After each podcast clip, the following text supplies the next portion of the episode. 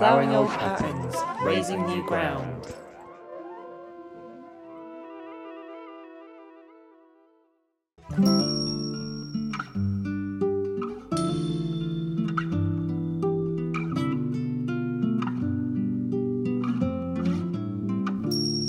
Hello, my name is Una Hamilton Helle of Legion Projects, and this is the podcast series Ploughing Old Patterns, Raising New Ground.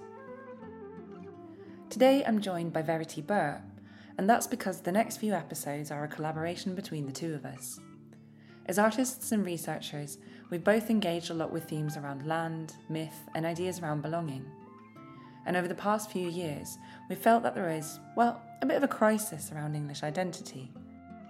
But with this has also come a real willingness to question what Englishness is. What does it mean to be English, and what is this place really about?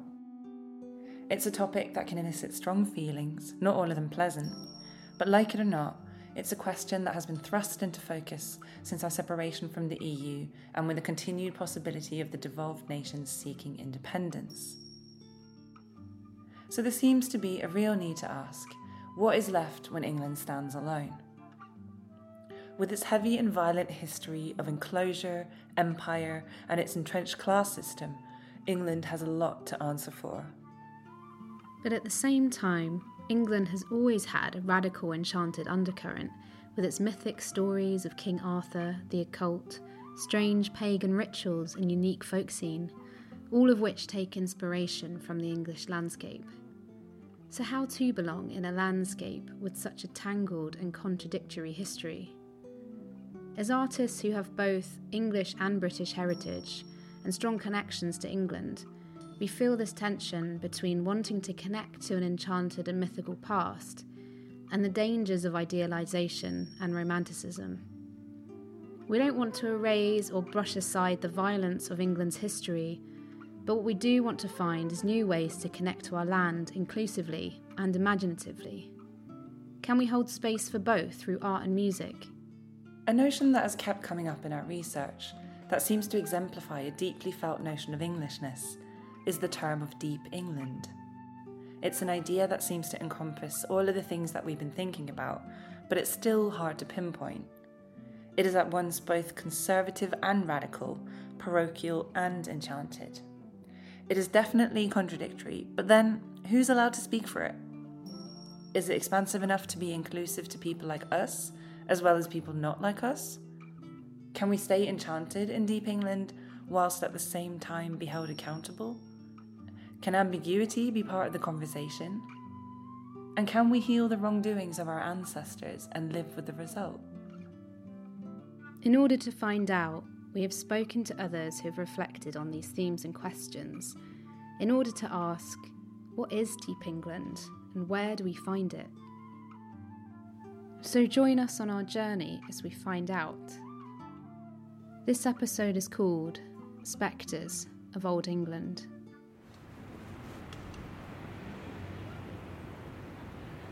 So, we're currently standing in Bunhill Fields, which is not a field. it's a graveyard uh, in East London, which is sort of sandwiched between a very hectic City of London district and the Old Street roundabout. So it's a place that offers a bit of bit of peace and quiet, quite tranquil, but it's still quite a sort of urban space. You've got plenty of people eating lunch, lots of pigeons, joggers, building works. yeah, it's very London still. So it might seem like quite an odd place to start our journey into into deep England, but we're here we're here to find we're here to find a Londoner, and he is absolutely integral to the idea of deep England. Mm. And so, Bunhill Fields is is actually named for Bonehill Fields, and it's actually um, it's been a burial ground for over a thousand years. And this person is amongst the bodies of about of over 200,000 people. So, in that sense, he's he's very much integrated into into the deepness of England. Mm. Um, but yeah, this person was considered um, a bit of an outsider his whole life. Um, he was a bit of an eccentric and didn't really have much success in his lifetime, but has since gathered a bit of a cult following. Um, but his vision uh, has has become intimately entwined with the English sense of self and English identity. Um, we're talking, of course, about the artist William Blake. Yeah, and as as a lot of us are familiar with, his lyrics or his poem Jerusalem became, of course, the lyrics to what we could essentially call the sort of unofficial national anthem to the English nation. Jerusalem has become almost solidified into the kind of national consciousness in a way, hasn't it? Mm. And so we thought, who better to ask but William to help us start our journey? Yeah, share some wisdom. And did those feet in ancient time walk upon England's mountains green? And was the Holy Lamb of God on England's pleasant pastures seen? And did the countenance divine shine forth upon our clouded hills?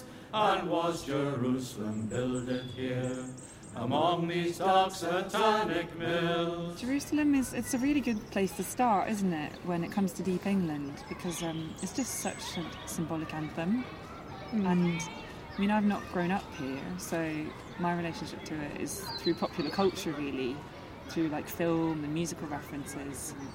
But it seems to be the one song that's always invoked when there's a sense of Englishness that uh, needs to be portrayed, essentially. Um, I don't know. How about you? You grew up here. Did you have to sing it in school? I didn't. I didn't sing it at school, but I associate it with quite a particular kind of Englishness. Um, and originally, when I heard it when I was a kid, I think it invoked a kind of quite traditional, maybe conservative Englishness. Like I remember the it was the anthem of the, the Women's Institute, the WI, and it for me it sort of presented quite a Christian view of England, quite a kind of yeah conservative feeling. Um, but then actually growing up, listening to it again and as an adult and really thinking about it, um, you know, the, the sense of mysticism really comes through. Um, and I feel like it really um, portrays that English love of myth and mysticism and romance. Um, and I think that maybe comes from, you know, living in a landscape so populated by prehistoric monuments and you know you don't have to walk very far into across England to sort of find come across like some standing stones, some megaliths, some fogous, um, and these structures are seeped in the sort of unknowable and the mystic and um, you know the prehistoric and provide quite a kind of depth of history and mysticism and narrative. Um, but Jerusalem kind of implies that this sort of sense of Englishness goes way back when, um, you know, that lyric, those feet in ancient times, um, which was apparently inspired by Jesus and Joseph of Arimathea. And um, when Joseph supposedly visited Glastonbury um, in the West Country, which obviously is a real kind of famous location for the mystic and the magic. Um, and the sort of weird as well. Yeah. Yeah, and I guess that sort of brings in this connection to land as well, doesn't it? That I think is so present in sort of English, in the English national consciousness. Um, in Jerusalem, of course, it's a very pleasant land, and you know you've got the mountains green, and you've got the clouded hills. So it's definitely a sort of rural landscape um, that's being evoked.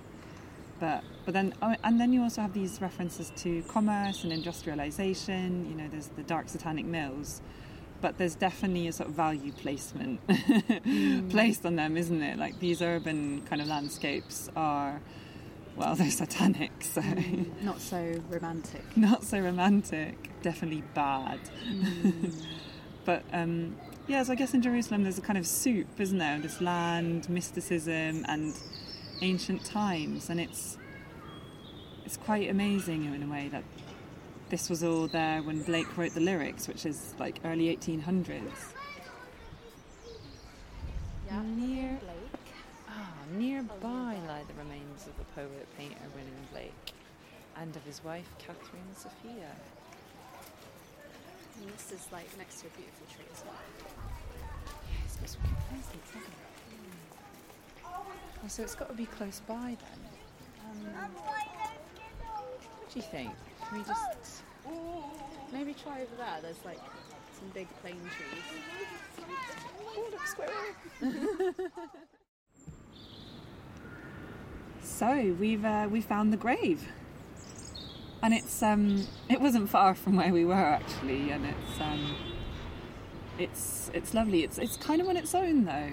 There are there are no other grave markers just where this is. Um, I'm sure there's plenty of bodies, but um, it's just William Blake's gravestone really here. Yeah, and it's next. It's next to sort of. It's marked by a big old London plane tree um, on this little green parcel of land. Um, and it's really nice because it's covered in flowers that people have obviously just kind of put on it um, today because they're pretty fresh. So, and it's it's next to a walkway, so people are, are looking at it as they go past and stopping and taking pictures. So it's quite nice to know that he's still recognised and appreciated. So on the gravestone it says poet, artist, and prophet. And there's a nice little verse here from uh, from Jerusalem actually. I give you the end of a golden string, only wind it into a ball. It will lead you in at heaven's gate, built in Jerusalem's wall.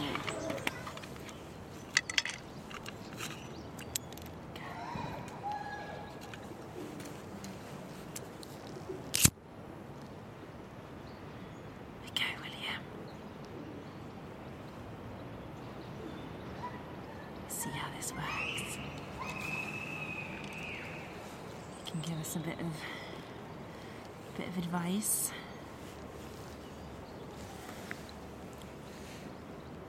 Little vision. Bring me my bow of burning gold. Bring me my arrows of desire. Bring me my spear, O clouds unfold. Bring me my chariot of fire. I will not cease from mental fight, nor shall my sword sleep in my hand, till we have built Jerusalem in England's green and pleasant land. I will not cease from mental fight, nor shall my sword sleep in my hand, till we have built Jerusalem in England's green and pleasant land. I don't just feel we- weird to sort of proclaim Englishness as something to sort of given recent history and like I think like there is a lot of historic things to do with England, living in England, being English that are really fascinating. But I think more recent history, it, it's not necessarily something to really mm. like. Wayne Kramer from the MC5 had like a Stars and Stripes guitar, right? Mm. If you came out with a St George's cross on your guitar, I'd be like, hmm. I'm talking to some friends of mine, James and Tommy, and James's dog Nosewise, who play in a pastoral proto rock band called Parish. Their social media feed is modelled on a parish newsletter, and their beautifully hand drawn album artwork is a reference to rural living, bygone years, and the change of the seasons.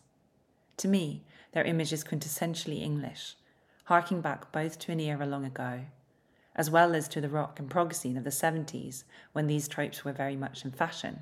So, who better to talk to about deep England? It turns out, however, that it's not that easy to find, or rather to own, a sense of Englishness. It's the recent cultural history of it that just feels like it's got a lot of negative association. And like maybe we're trying to look back Beyond that, beyond that, going, you know, go way, way further back before to a time when it wasn't as problematic, maybe. not to the Crusades, not that far back. Yeah. further. um, it is really difficult. It's a, sh- it's it's um, a shame that we have to feel kind of sheepish about it in a way. Like it is our country too. Kind of like it was. That's the- something a nationalist would say, isn't it? I always feel like it's like I don't feel I don't feel proud to be English, but I really like England. Yeah. like Oh, it's spot on. it's more that I'm thinking about other things like the land, the landscape, the the more ancient history of the place, and some of the cultural tradition, the, the older cultural traditions, and you know, the pubs and the beers, and you know things that. I, yeah, it's like there's some kind of built-in guilt around the whole thing and conflict, isn't there? I suppose. Definitely. Cut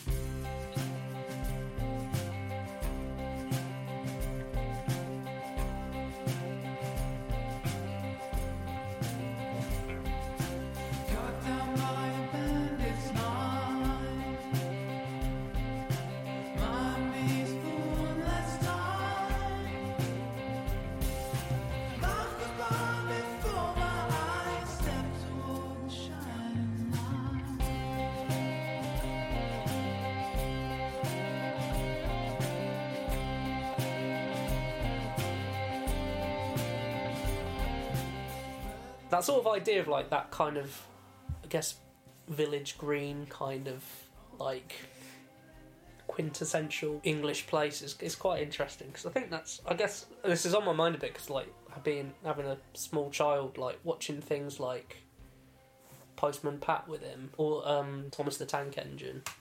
It's all kind of there from like very early on in your life. You kind of like sort of these things are presented to you. Yeah. And it's kind of like, what if actually there's something not quite right going on? I think for, for me, I feel like a lot of it is like the fact that we're we're living in London.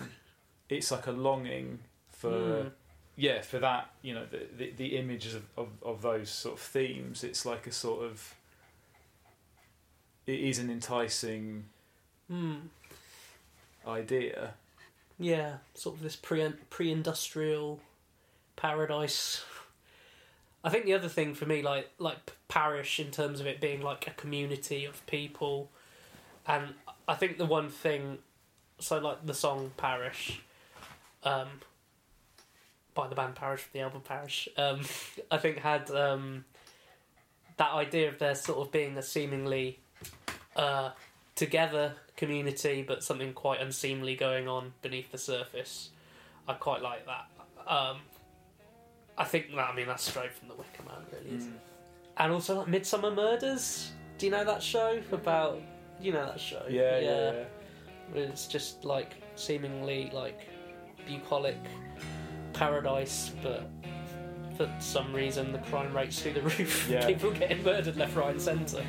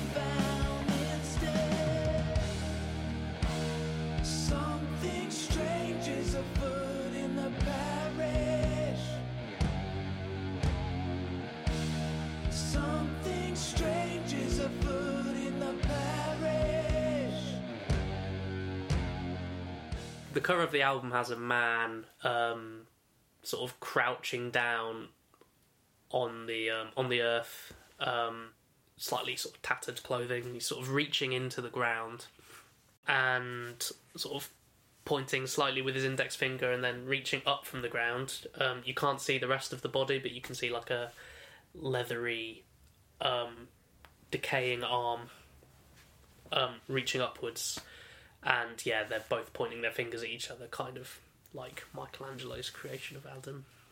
It was uh, inspired by yeah, bog people, which are like mummified bodies that are found all, all I mean everywhere all around Europe, but um, yeah, and some of the uh, associated folklore to explain, you know, why this this body might have been here, and some of the kind of myths about you know sacrifices for um, fertile yields and things like that. Um, we don't really know what the realities were of, of these things that we're singing about and writing songs about. It's like it is a nostalgia, and I th- like a, a nostalgia for something that we don't really know if even it was existed in the way that we're sort of telling it and stuff. I mean, I think a lot of folk tales seem to be, and I think a lot of parish lyrics seem to be kind of centered around the idea of someone seemingly maybe with actually maybe not with good intentions maybe basically somehow getting themselves into a mess um so maybe sort of like entering into a deal they can hold up their end of the bargain you know. I think yeah human beings are quite fallible and um, quite susceptible to making poor decisions which have horrendous outcomes. Uh, so maybe it's not in the land but we are part of the land. We are responsible for the land. We're caretakers of the land. Um, maybe that's kind of how it all comes together. Mm, totally, and like maybe like this this sort of idea that these kind of these stories and these themes, things to be inspired by, are that they are in the land, that they are like belong. They belong to the land, you know. You know, it, no one really knows where they're really from, Mm. how old they are, the truths behind them, and versions of like folk tales are like you know maybe they were like reimagined or reinvented in like 1800s or stuff like that and a lot of our like what we think like paganism is and, and stuff like that like reinvented much much more recently but even that i kind of like because it's like i don't know what's real and what's Yeah, not and like i quite like that it's sort of that there are these these tales and things that just belong to land or people or you know generations of people like just passing them down through word of mouth and it it has become convoluted it has become distorted from truth and yeah. distorted from original you know versions of it and stuff. I think you're right. I think the way people kind of use uh, uh, storytelling to kind of explain what's happening. You know, the sort of ideas that the seasons are sort of born from, you know, gods moving across the sky. You know, all this sort of stuff is like really cool. Like it's before people had like maybe the understanding that we now have of what's actually happening when one season moves into another hmm. they were kind of like had this really creative way of understanding hmm. it and explaining it, mm-hmm. and just by being a, someone who you know craves evidence based explanations of things, I do think we missed something by not having by like you know we now we almost know too much.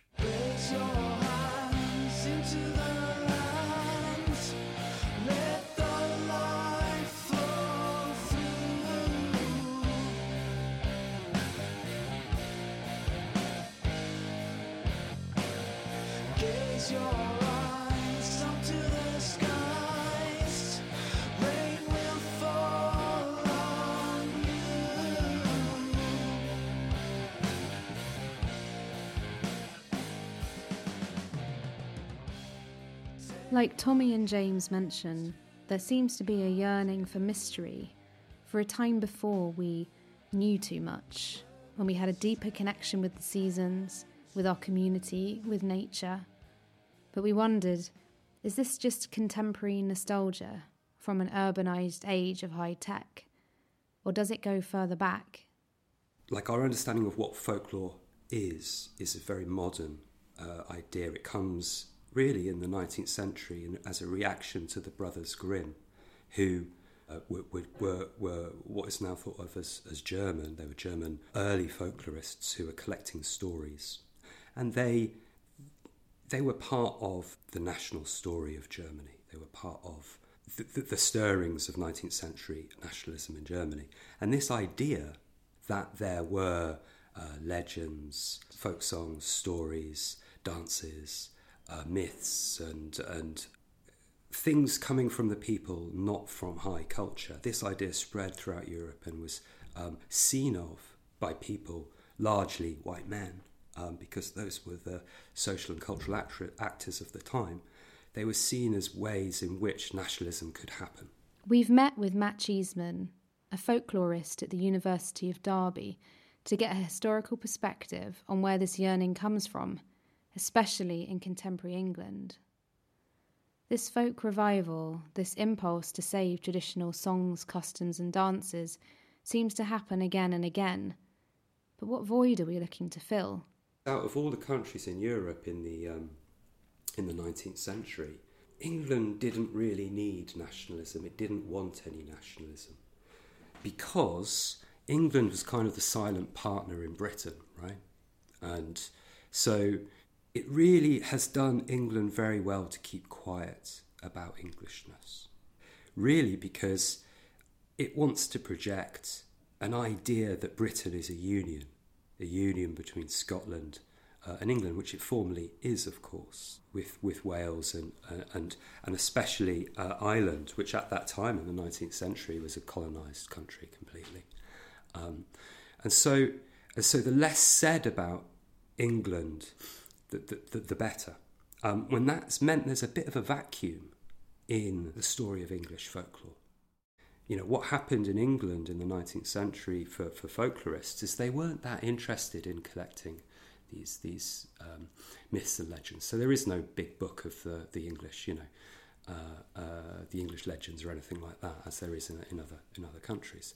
But what they were interested in is theories. And in particular, I think an important theory is this idea. Uh, it's an idea from E.B. Tylor, who was an Oxford um, anthropologist, stroke folklorist. Um, I think he wrote in the 1850s, 60s, 70s. But he came up with this really persuasive idea called the doctrine of survivals. And it was a very simple idea, really, but it was it, it was the concept that the past can um, be um, can be seen or accessed in the present through people's actions and customs, even if they don't realize that um, they are carrying the past. Things basically survive. There are he, he loved the word rude. There are rude survivals, i.e., savage, pagan survivals, is what he meant. You know, the, of course, there's a there's a whole colonial kind of idea of a ladder of civilization here. How can the English, who are, um, uh, to all intents and purposes, at the pinnacle of, of 19th century um, uh, power and inverted commas civilization, be, or, be at the same time also the repository of uh, pagan knowledge? Well, it's through this idea called the doctrine of survivals. Um, and so, for example, Morris dancing. Morris dancing was a rude survival. Those people did not know at all what they were doing. They, they, they just danced in that way. It totally elided or forgot the actual history of Morris dancing, which you know everyone knows that idea of it's a courtly dance and you know it's well attested historically. But so, uh, well, it is now. But at that time in the 19th century, this idea of the doctrine of survivals had it that it must have just survived as this this this fertility dance or or um, um, this dance that spoke to pagan gods um, or whatever, um, and uh, um, uh, and you know the people um, uh, had no uh, awareness that it has this uh, this history, and so this taps into J.G. Frazer, his his his book, the what's it called? Yeah, thank you. Golden Bough. Uh, yeah, which is all about that idea of things surviving um, uh, with people not realizing, you know, why they, they may survive. Um, and as as we um, as we go into the 20th century, you know, you have writers like Margaret Murray and and um, uh, Gerald Gardner actually saying you know, turning the idea on its head and saying it's not unconscious survival, it's a conscious survival. It's actually a witch cult that that has gone underground and is has, was, was was so persecuted that it's um, that it's become a um, uh, that it's that it's buried its knowledge um, uh, uh, secretly. And those ideas have been thoroughly debunked. They were thoroughly debunked at the time. No one seriously believed there was a, a practicing witch cult. There's no evidence for that. Um, but anyway, they're extremely evocative ideas, and they're extremely evocative ideas in England specifically. Why are they so evocative? This idea that in our practices, in the ways that we move, um, um, in, in, in, the, in, in the ways that, you know, in, in all sorts of things, it goes from yew trees in, in, in, in churchyards, it goes to Morris dancing, it goes to all, sorts of festivities and fairs and, and, and things from the ritual, the festive calendar. Um, everyone in England, especially, want to believe that this, there's this, this survival from pagan times. Um, why is that so? And I think, um, A, it's a nice story, it's a good story. Stories work, we like stories, we form ourselves by stories. A. B, though, it's because England has been so quiet about its power. And it needed to be quiet about its power because it was running an empire, not only a kind of mini empire in Britain, but a global empire. We gets up in the morn and we sound the harvest horn. Our master is orders for to mind. First thing we take in hand is the stopper from the can, so each man can drink until the bottom he find. Then each man do take his part and work with hand and heart while the glorious sun do shine, do shine, while the glorious sun do shine. Our master brings the can, he's a jolly hearted man. Come, me lads, and take a drop of the best. And don't you stand and prattle when you hear the wagons rattle, for the sun he is a drawing to the west, to the west, for the sun he is a drawing to the west. Here's the farmer's daughter dear, brews plenty of strong beer, which is enough to cheer up any soul. Each man shall drink and say, Heaven bless this happy day, when we crown the harvest with a flowing bowl, flowing bowl, when we crown the harvest with a flowing bowl. So, what am I saying? I'm saying that Deep England has resonances, huge resonances, due to history, due to due to this hole in English identity. That hole in English identity um, is there for reasons of, I think, power, so that so that England could be a silent partner in an empire. Um, why now are we very concerned with these ideas, or why have these ideas? Why are these ideas of importance now? Um, there's a crisis in Englishness, and for the first time, we're like, well, you know, hold on, this is beginning in the, the 1990s with uh, the devolution of the parliaments, and um, you know, with, you can only see what's happened in Scotland over the last 20 years um, uh, in terms of uh, calls for uh, a dissolution of the union. Then you have a kind of um, a, a, culture which validates uh, abuse as well, and I think abuse abuse has been the accepted expression of class oppression um, because of neoliberalism and how it's individualized us. And so, more uh, horizontal expressions of class disquiet kind of manifest in anger over, over being abused somehow by power. Um, and so, I think that dovetails into Brexit. And I think that that kind of explains Brexit as a working class, in some way, protest that didn't have that that no longer could access the language of solidarity. And throughout this, there is this kind of literary, artistic, aesthetic, evocative, poetic song that speaks or that promises a connection with the land. Let's hope that it is not so infected by colonizing forces and power that it, it in itself is not rooted in uh, colonization. Um, I mean, I think an interesting way of thinking about that is looking at indigenous rhetorics from colonized countries and thinking about that idea of indigenuity within um, the UK as well. There is, there is no such thing as an indigenous um, uh, Britain um, or, or, or, or, English um, person. I mean, it's, it's well historically established as a nation that has been uh, built through um, uh, uh, waves of immigration.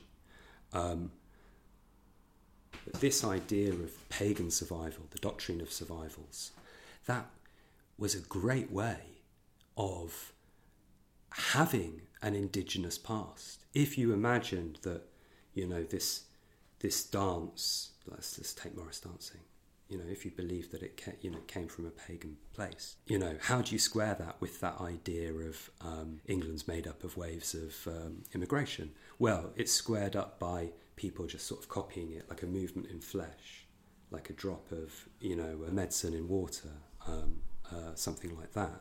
And so, so the danger is that idea of the doctrine of survivals. Does it kind of create an ideal imagined indigenous um, force and then colonize it in the interests of a quiet England?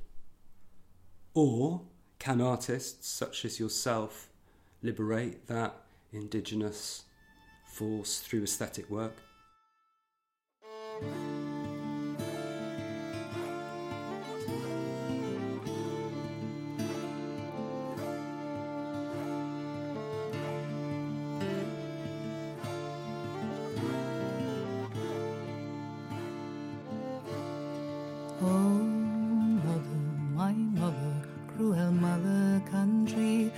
Sweetly or siren song sounds o'er the sea. If it weren't for your arms, an orphan I'd be.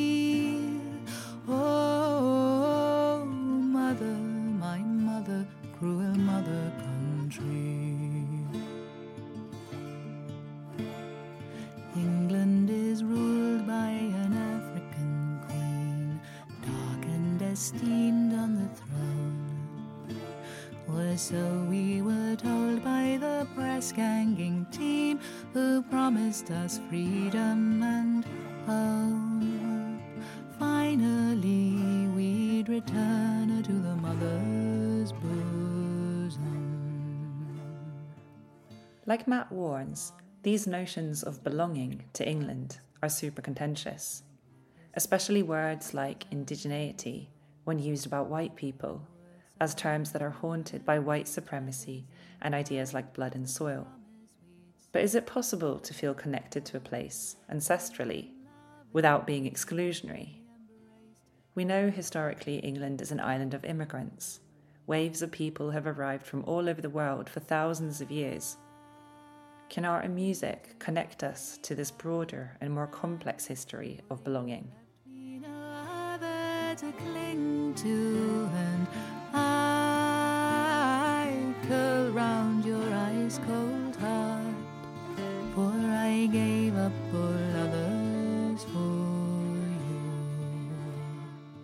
my Englishness is is that sort of Englishness.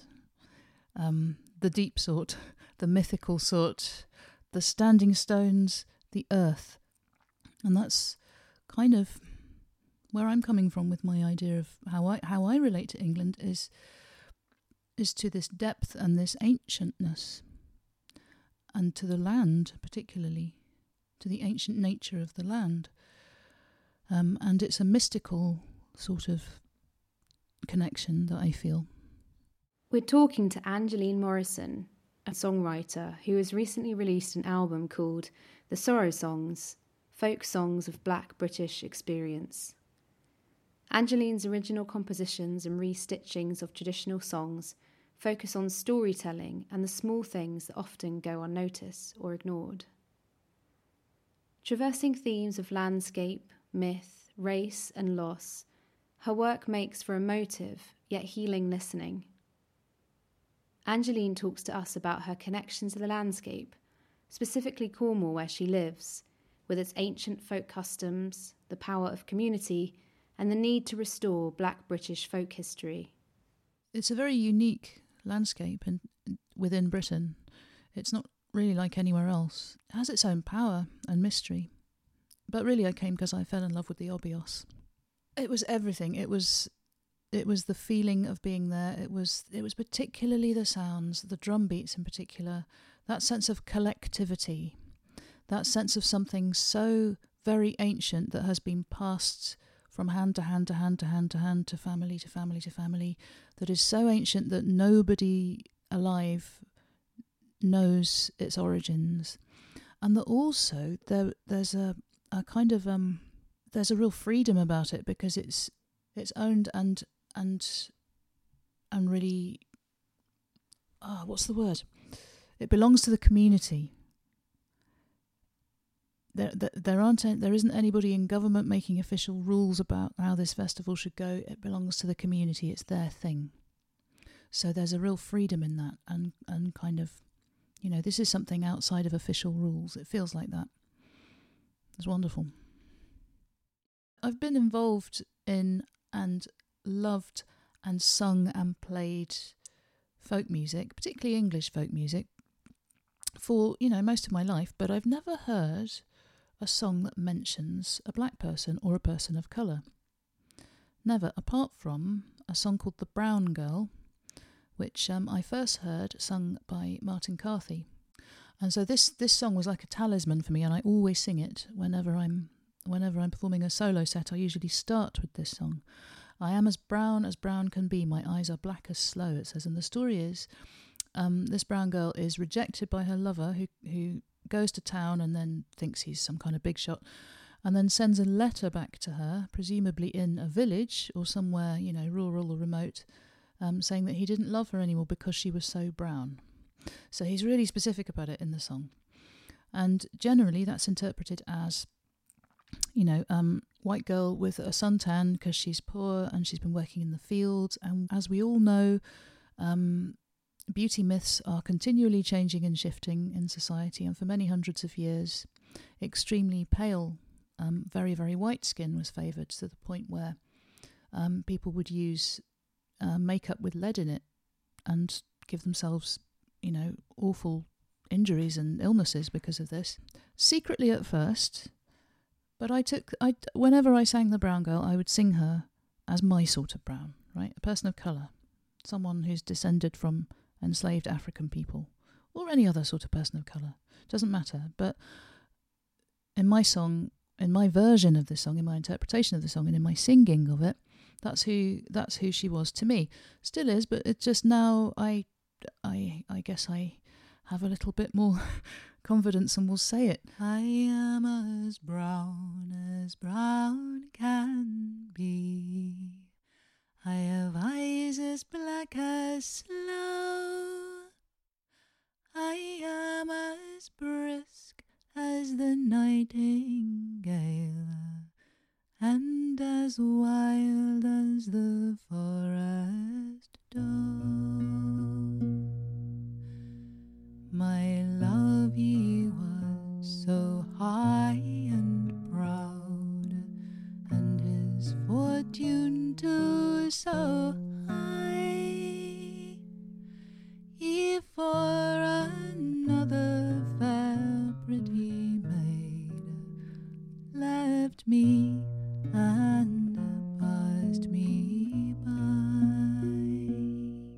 album is called The Sorrow Songs, Folk Songs of Black British Experience, and it's released on Topic Records. And the purpose of it really was to restory. I like to use the word restorying because it contains the word restore. And it's about retelling stories and reclaiming narratives which have been either forgotten or hidden or airbrushed out of official history or were never part of official history. Um, specifically, the narratives um, of Britain's historic um, black presence, which we know dates back at least 2,000 years.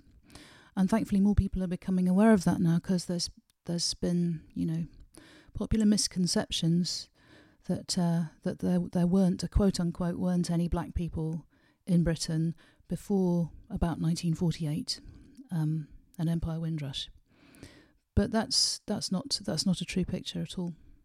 So yeah, I wanted to I wanted to address that, and I particularly wanted to use the medium of folk music because folk and traditional music that's where you should be able to go to find the unofficial narratives and all the hidden histories and all the forgotten histories. The idea to, to, to write this album came from my my research at um, the Vaughan Williams Memorial Library at Cecil Sharp House. I was only there for a week, but I was very lucky. I got to be artist in residence for a week, and um, my goal was to look through the archives and see if I could find evidence of folk songs mentioning or traditional songs mentioning black characters, or ideally written from the perspective of a black character. That's what I wanted in particular. And, you know, it was only a week of intensive research. My research is ongoing, it's going to be ongoing all the time. And I found lots of other mentions, but I particularly wanted mentions that were either neutral or positive, right? So I found lots of mentions that were not those things, and I didn't want to sing those songs. So I left those. It was really difficult actually when it came to the search words because um, the material in the Vaughan Williams Memorial Library is unexpurgated. So I found myself having to use some of the um, some some very pejorative descriptive terms for black people. I I didn't want to use them, but I wanted to find, you know, if if I was going to locate this stuff, um, there wasn't another choice at the time. Um, but I didn't find what I was looking for at all, and I thought, well, I, I can go on researching, or I can just switch my focus for a while, um, and story some of the the historic black ancestors that we have evidence for into song and to make them sound almost as though they were lost lost or forgotten traditional songs. So the biggest compliment anybody can give me about the album is that is that, that, that these sound like traditional songs. They don't all sound like that, but they are definitely in that folk style. Um, and it was uh, a way of it was my way of um, of restoring those songs. I see it as a as a gift to the folk community because um, my biggest biggest wish for the album is that people will want to sing these songs in, in folk clubs or wherever they wherever they do their singing. I composed them with refrains and choruses that I wanted to be singable and memorable. So I hope they are that, and I hope people will sing them. So it's a gift to the folk community, and it's also um, I wanted it to be an act of honouring to these black ancestors who have been rendered out of official history.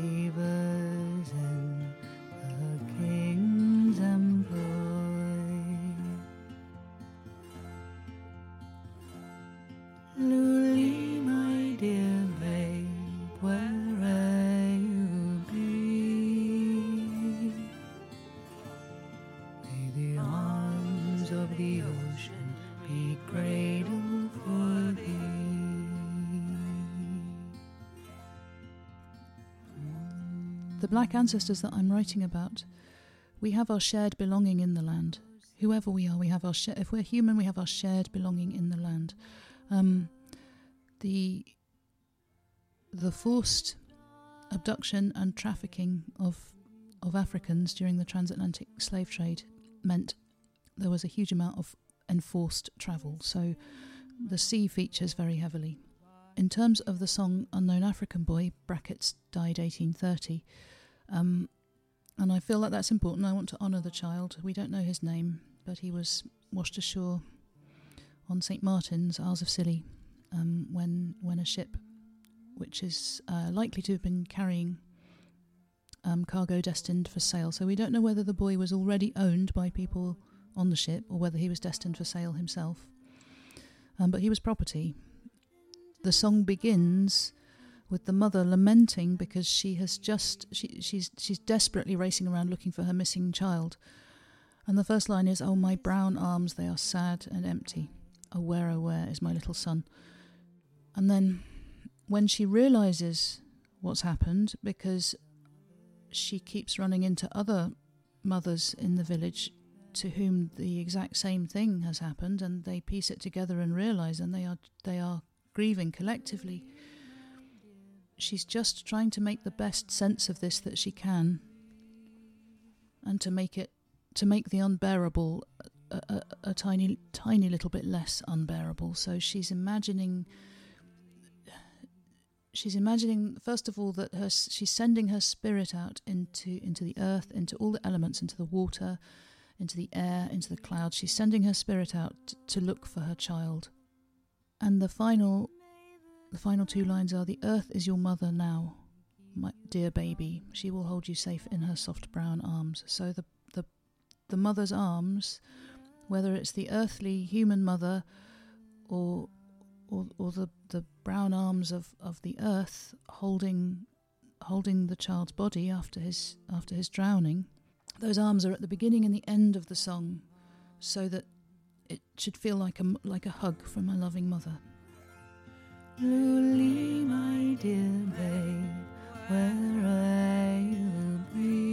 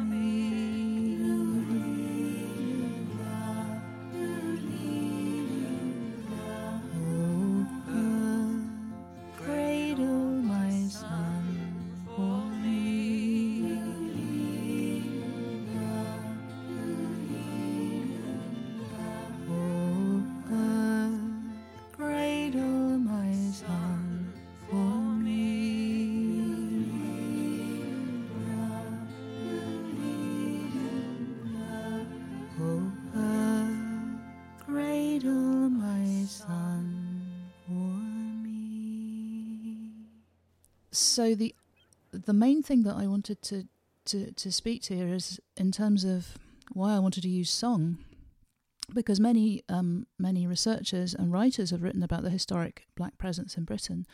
I wanted to story this into restory this into song and particularly into folk music, which I wanted to create with a sonic template that was reminiscent of British folk music to to just to just show that we belong here, our bodies belong here, and our stories belong here, and our songs belong here. Um, and there has always been a tradition amongst the communities of enslaved Africans and their descendants all over the world, in America and the Caribbean, all over the world, um, a tradition of song, a, a really, a really powerful, incredibly important tradition of song, which has been, um, it has been healing, it has been resistance, it has been um, an incredibly powerful place to have identity. When every single day of your life your identity is stripped from you and your very existence is so endangered each day that that you long for death as a release from this existence. And and the spirituals are full of this and also some of the secular african American folk songs. Um, the reason that the album is titled "The Sorrow Songs" that that title is is a homage to W. E. B. Du Bois, who I'm sure you've heard of, um, a very iconic African American author of the 20th century, and he wrote um, "The Souls of Black Folk" um, in 1903, and chapter 14 is called "Of the Sorrow Songs," and it's all about the tradition of singing and music in black communities, and how music and song can be used to give voice to stories and to emotions and to experiences that are just too horrific to communicate in any other possible way. You couldn't expect to communicate. You, you couldn't find the language. Whatever languages you had access to, you couldn't find the words to communicate this this these experiences adequately and what you go through every single day. Um, but you can do that in a song because because of the the really powerful and pure way that emotion can be carried um, in melody and in the human voice.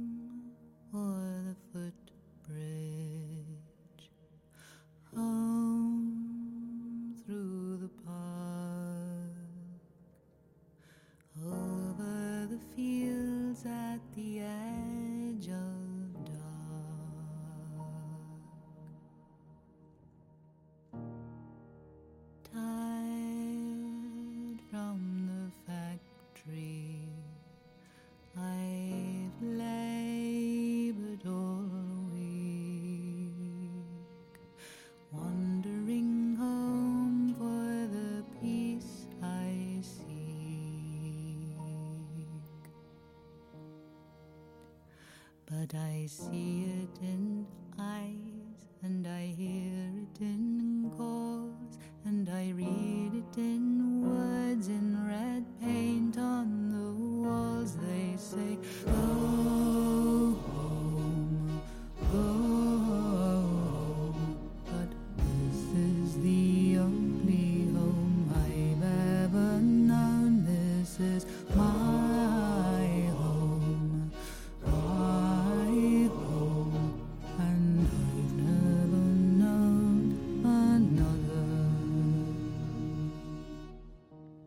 So, in this episode, we've heard from proto rock band Parish, folklorist Matt Cheeseman, and singer songwriter Angeline Morrison.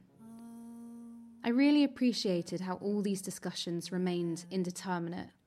Everyone acknowledged the difficulty in representations and identifications of Englishness. And there's obviously no easy answer when it comes to Deep England. Yet, musicians like Parish and Angeline are restoring and restoring these local specific stories and folk tales for their communities. In the next episode, we'll be digging deeper into England and talking about artistic methods to earth up new connections to this troubled land. But my stomach knots up with familiar dread as the voices rise up and ring loud in my head. They cry, Go home, go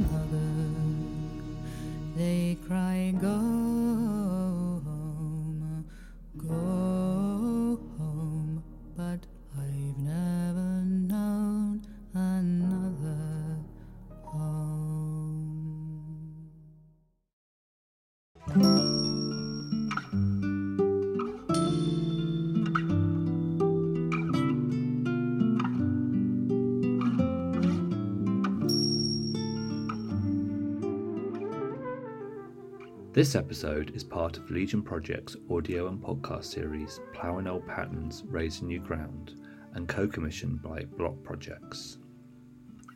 The episode was made by Verity Birt and Una Hamilton Helle. The music is courtesy of Parish, Crypt of the Wizard, Topic Records, and Angeline Morrison.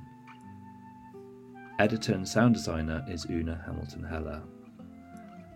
To listen to a Deep England inspired playlist, please search Beneath Clouded Hills on Spotify. The series theme tune is composed by Stephen Crow. Graphic design is by Blue Firth. This episode has been supported by Arts Council England and the European Research Council. For further credits, please see the show notes.